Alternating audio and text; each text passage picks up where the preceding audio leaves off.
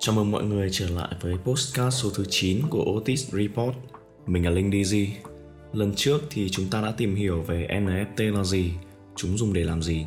Còn nội dung postcard ngày hôm nay mình xin giới thiệu với các bạn đó là về sàn giao dịch phi tập trung và giúp các bạn có cái nhìn khách quan liệu rằng chúng ta có nên sử dụng nó hay không. Để có thể theo dõi đầy đủ, các bạn có thể vui lòng truy cập vào website otis.report và bây giờ chúng ta cùng bắt đầu theo dõi nội dung ngày hôm nay. Họ sẽ đồng loạt theo chân nhau vì không muốn thua kém trong cuộc đua. Các nhà đầu tư bán Vâng, lẻ và các một lần nữa Bitcoin lại cho các nhà đầu tư đi một tàu lượn mới trong tuần qua. Điều này đang khiến cuộc đua ngày càng trở nên hiểm trên thị trường. 64.000 đô la Mỹ. Thì tôi thấy câu nói đùa Trong khi các sàn giao dịch tập trung viết tắt là SEC có thanh khoản lớn và cho phép các trao đổi quy mô lớn diễn ra, chúng vẫn tồn tại rất nhiều rủi ro. Nguyên nhân bởi vì người dùng không cầm trong tay cái quyền giám hộ tài sản của chính mình. Lấy ví dụ là tháng 9 năm 2020, KuCoin chịu tổn thất là 281 triệu đô la sau một vụ hack hệ thống an ninh. Ngày càng nhiều người nhận ra những rủi ro này và quay xa lựa chọn những sàn giao dịch phi tập trung, viết tắt là DEX. DEX hoạt động bằng cách sử dụng hợp đồng thông minh và các giao dịch trên chuỗi nhằm giảm và loại trừ nhu cầu có bên trung gian.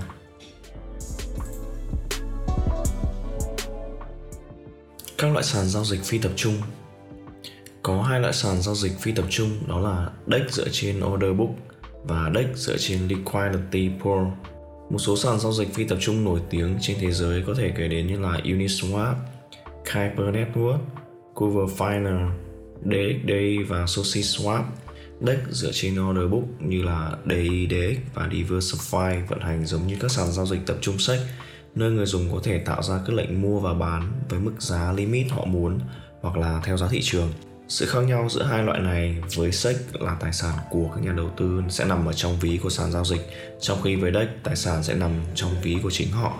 Mặt khác thì các sàn giao dịch dựa trên Liquidity Pro phi tập trung như Uniswap hay Binance cho phép người dùng trở thành các nhà tạo lập thị trường bằng cách cung cấp thanh khoản với các pool tài sản. Người dùng ký gửi tài sản của họ và trở thành người cung cấp thanh khoản nhận về một số chi phí nhỏ cho mỗi giao dịch chuyển đổi. Tuy nhiên, cơ chế hoạt động đằng sau loại sàn này thường chủ yếu dựa trên cơ chế Automated Market Maker, viết tắt là AMM. Có điểm yếu đó là người dùng phải chịu nhiều những cái tổn thất vĩnh viễn khi là cung cấp tài khoản, thanh khoản.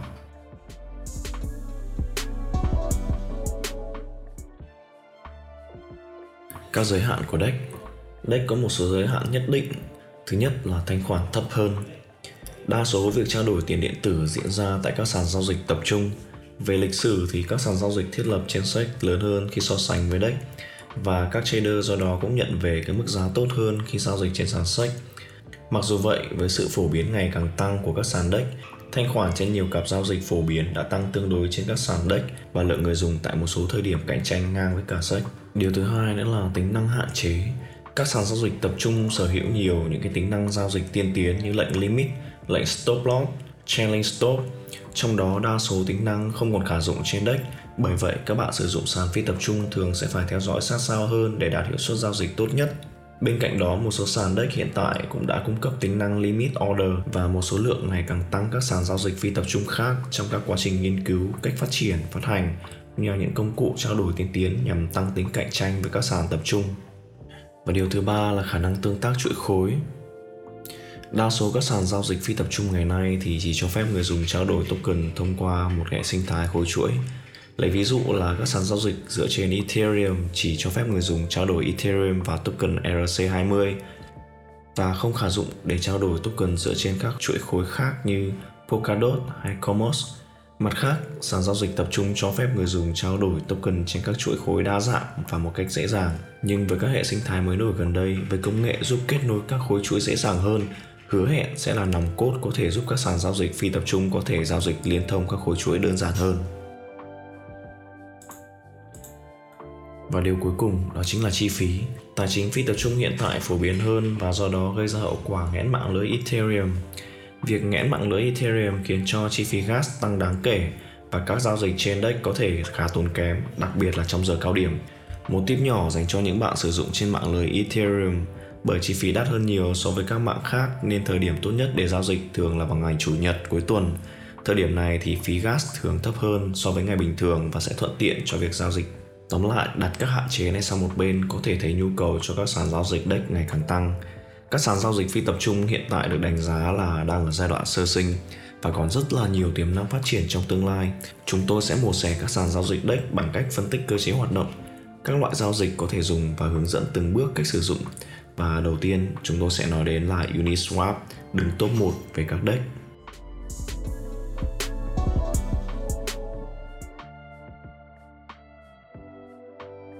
Uniswap Uniswap là sàn giao dịch token phi tập trung dựa trên Ethereum mà cho phép chuyển đổi trực tiếp token. Khi sử dụng sàn giao dịch tập trung, bạn sẽ phải ký gửi token này vào sàn, thiết lập lệnh order book rồi rút token đã chuyển đổi. Ngược lại, trên Uniswap, bạn có thể chuyển đổi token một cách đơn giản và trực tiếp từ ví của mình mà không cần phải qua ba bước trên. Bạn chỉ cần gửi token từ ví của mình vào địa chỉ smart contract của Uniswap và đổi lại bạn sẽ nhận được token mong muốn trong ví không có order book và tỷ lệ hồi đoái được xác định hoàn toàn bởi thuật toán. Tất cả các điều này được thông qua Liquidity Pool và cơ chế AMM. Liquidity Pool và AMM là những khái niệm rất cơ bản mà mỗi bạn cần trang bị cho mình khi tham gia vào sàn DEX. Vậy thì mình sẽ nói chi tiết hơn nữa để các bạn hiểu rõ hơn. Thứ nhất, Liquidity Pool. Liquidity Pool là token dự trữ trên hợp đồng thông minh của Uniswap và khả năng sử dụng của người dùng để giao dịch. Ví dụ, sử dụng một cặp giao dịch ETH và DAI với 100 ETH và 20.000 DAI trong tài khoản dự trữ. Một người dùng muốn mua ETH sử dụng DAI có thể trả 202,02 DAI cho hợp đồng thông minh Uniswap để lấy một ETH. Khi việc chuyển đổi hoàn tất, Liquidity Pool bây giờ có 99 ETH và 20.202,02 DAI. Dự trữ của Liquidity Pool cung cấp bởi những nhà cung cấp thanh khoản Đổi lại họ sẽ nhận một khoản phí tương ứng 0,3% phí giao dịch của Uniswap. Phí này áp dụng cho mọi token chuyển đổi trên Uniswap. Bất kỳ ai cũng có thể trở thành nhà cung cấp thanh khoản.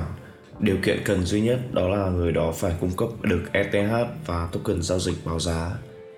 Tính đến tháng 1 năm 2021, trên 2,3 triệu ETH đã khóa tại Uniswap.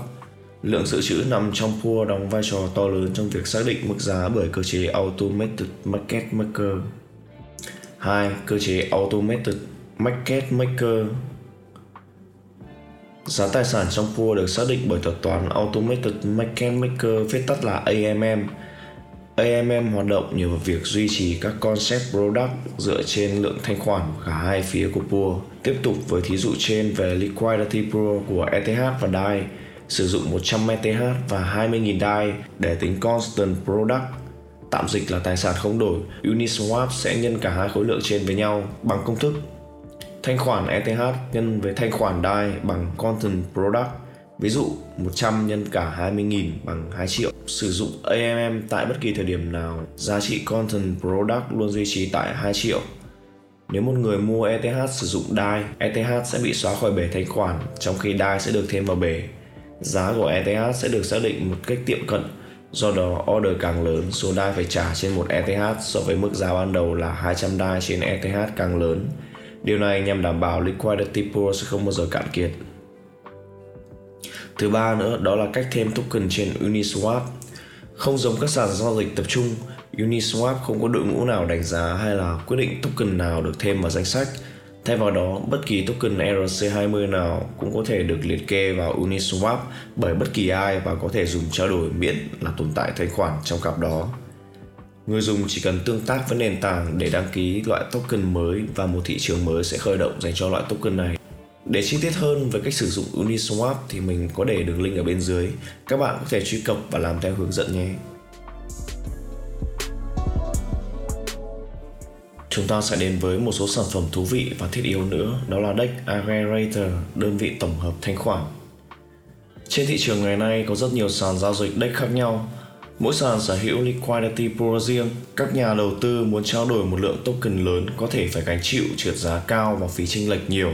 Số lượng trượt giá tùy thuộc vào khối lượng thanh khoản có sẵn trong mỗi giao dịch. Một trong những biện pháp phổ biến để nhằm giảm thiểu trượt giá khi giao dịch đó là người dùng chia giao dịch lớn thành các giao dịch nhỏ và tuồn vào các sàn giao dịch đích khác nhau. Thế nhưng chia và phân luồng giao dịch lớn theo cách thủ công thì là một quá trình rất là cồng kềnh và tốn sức.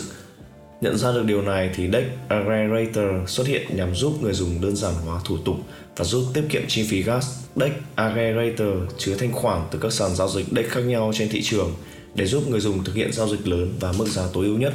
Người dùng có thể thực hiện thao tác phân nhỏ giao dịch của mình và đưa vào các sàn giao dịch thích hợp. Các ứng dụng DEX Aggregator có thể kể đến như Paraswap, Matcha và đặc biệt là một inch, một trong những ứng dụng thu hút nhiều người sử dụng nhất.